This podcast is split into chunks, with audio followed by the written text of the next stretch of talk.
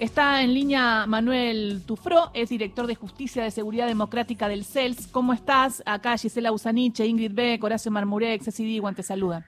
¿Qué tal? Buen día, ¿cómo están? Buen día. Eh, bueno, ah, preocupados estamos y, quería saber cómo llegó, si llegaron esos padres a, consultarle al CELS y, qué situación estás viendo ¿no? de la decisión de la ministra de Educación eh, de, la Ciudad de Buenos Aires.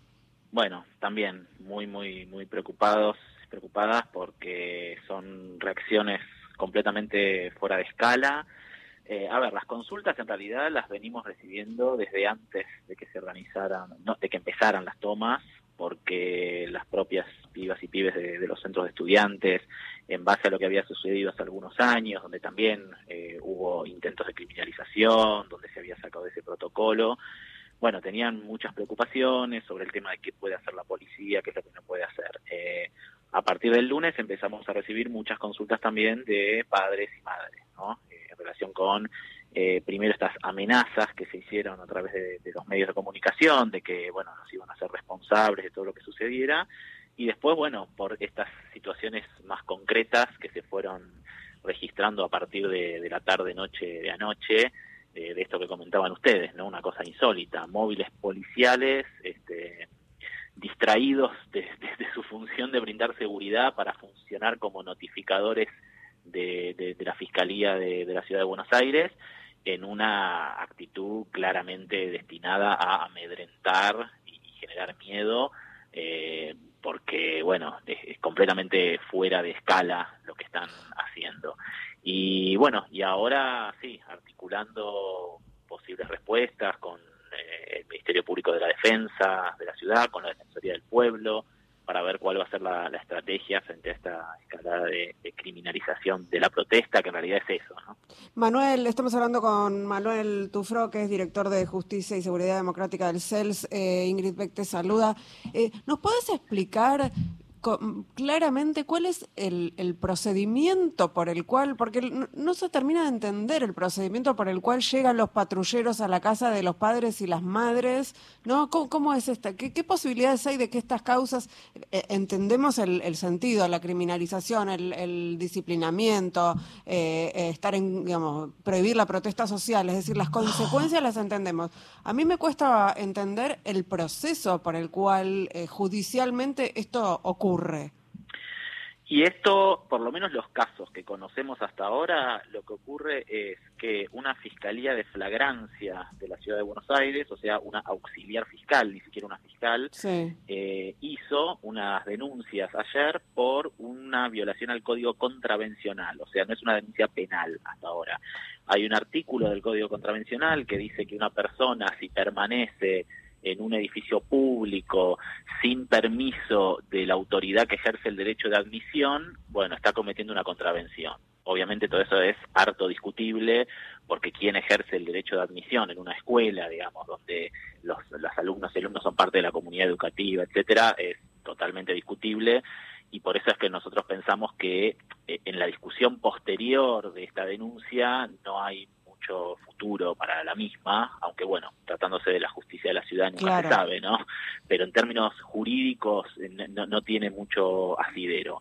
A partir de que el auxiliar fiscal hace esta denuncia, son identificados algunos padres, eh, algunos que quizá, hay que ver, esto no está todavía muy claro, si son quienes se negaron a firmar, qué es lo que dice el protocolo, o si son padres que firmaron, ¿no? O sea, no sabemos todavía cómo, pero se identifican algunos padres y este auxiliar fiscal lo que hace es ordenarle a la policía de la ciudad que disponga los medios, los patrulleros, los móviles para ir a hacer las notificaciones a las casas de cada uno de ellos, cosa que empezaron a hacer ayer a la tarde y durante la noche, lo cual este, es peor, más mucho más sí. Sí, sí, Tufro, ayer, ayer circulaba un audio que quería compartir eh, con vos para, para ver si era así ahí que estaba haciendo el policía. 20 dólares, 20.08 horas, el suscrito oficial LP 7517 Peralta Gonzalo, integrante de la Policía de la Ciudad, en presencia de dos testigos hábiles, se procedió a notificar de la imputación penal de formación de causa a la señora.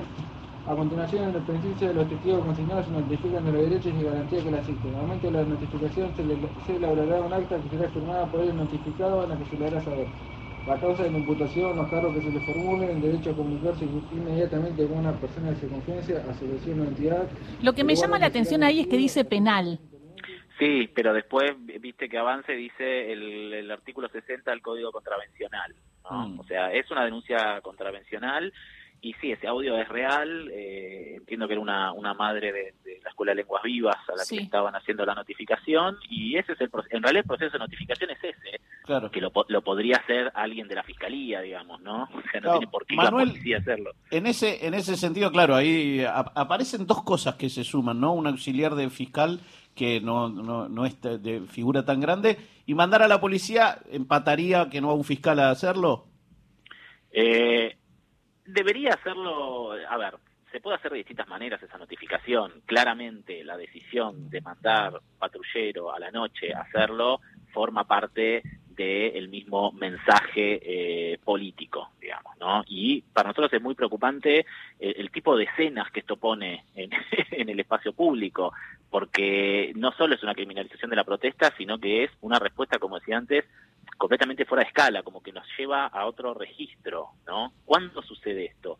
¿Cuándo a alguien por una contravención le mandan un patrullero a la casa, digamos, para hacer ese, ese tipo de, notificación? No es algo usual. Eso, perdóname, ahí, ahí, para explicarle un poco más a la gente, eso también se puede hacer de una fiscalía o se puede, o sea, siempre te la tiene que dar alguien en la mano.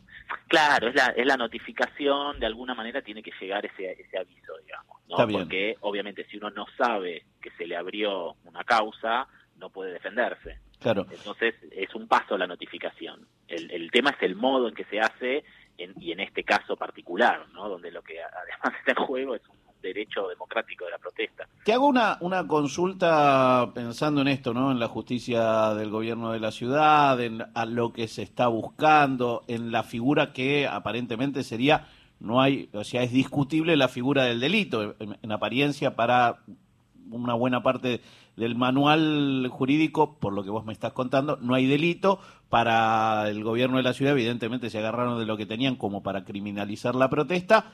Pero esto yendo a, a, discutir, ¿se puede generar eh, que siente un precedente de acá en más para las tomas?